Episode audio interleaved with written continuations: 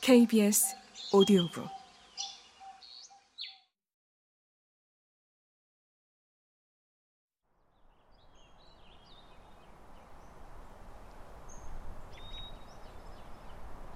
다시 이곳에 올 수 있을까? 다시 이곳에서 잠들 수 있을까? 물론이다. 다음이 있다. 다음에 다시 오면 된다. 이 산에서 내려가면 나의 삶이 기다리고 있다. 화엄사로 내려서며 얼른 집으로 돌아가 쉬고 싶었다. 산이 있어서 내가 가진 걸 잠시 내려놓고 쉴 수 있었다. 그리고 산이 있어서 삶의 어느 시기보다 열심히 살 수 있었다. 앞만 보고 달려온 걸음을 멈출 수 있었던 곳도 산이었다. 생의 그 어느 순간보다 빠르게 달렸던 곳도 산이었다. 산이기에 최선을 다하고 싶었고, 산이기에 그러고 싶지 않았다. 산으로 도망치고 싶었던 날들에 이어 산에서 도망치고 싶은 날들을 통과했다. 산에서 나는 기뻐했고 슬퍼했다. 사랑했고 미워했다. 그리고 그 모든 마음은 부정할 수 없는 내 것이었다.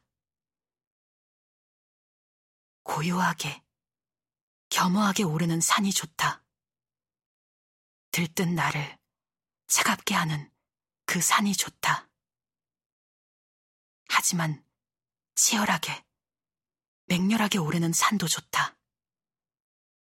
처진 나를 뜨겁게 하는 그 산도 좋다.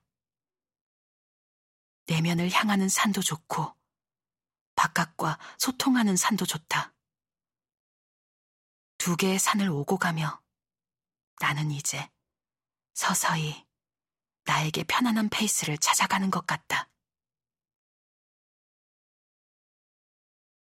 겨울 어느 날 올랐던 한라산이 떠오른다.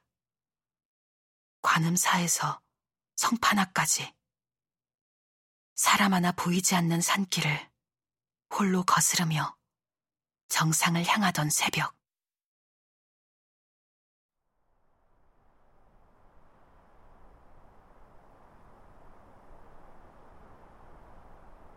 코라도 닿을 듯 땅만 쳐다보며 오르던 그 산의 팔분 응선에서 가지마다 화려하게 핀 상고대 앞에서 하늘 호수 백록담 앞에서 너무 아름다워서 나는 한참을 울다 웃었다.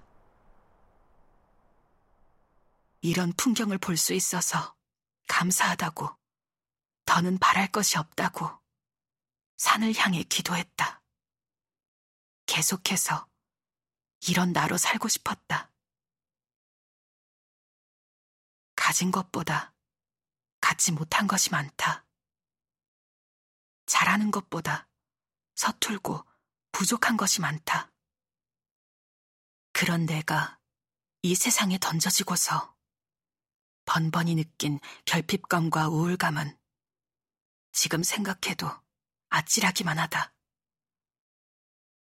하지만 비교로 인한 감정이 더는 나를 다치게 하지 못하는 순간이 찾아왔다.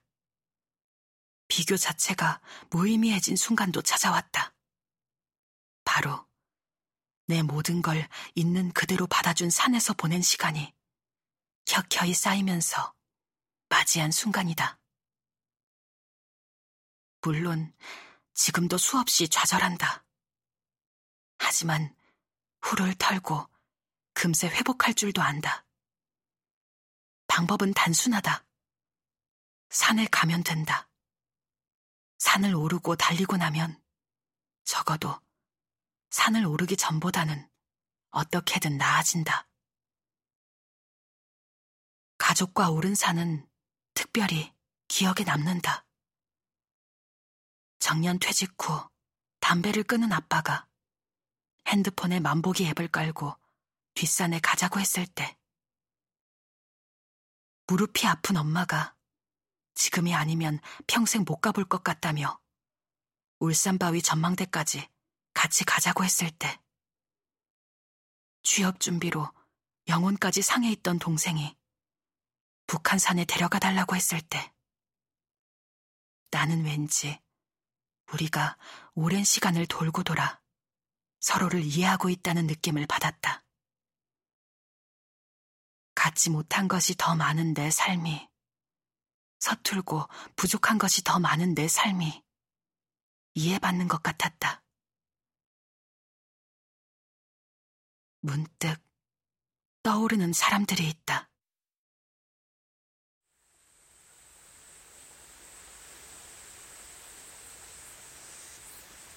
어느새 내 인생의 한 축을 이루고 있는 사람들.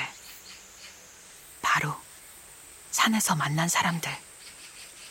산이 아니었다면 아마 만나지 못했을 사람들. 내 삶이 흔들릴 때마다 묵묵히 산이 되어준 사람들. 산보다 더 크고 길고 깊은 삶을 나누는 사람들. 그들의 순수와 열정이 곁에 있었기에 나도 멈추지 않고 지금까지 산을 오르고 달릴 수 있었다. 그리고 산을 달리면서 만난 사랑하는 제이.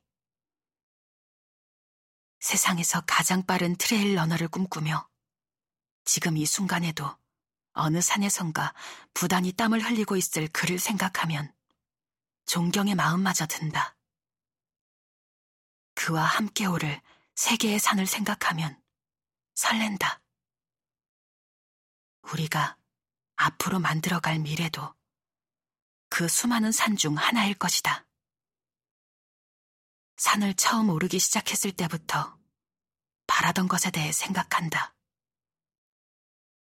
내가 나를 사랑하며 살아가는 것.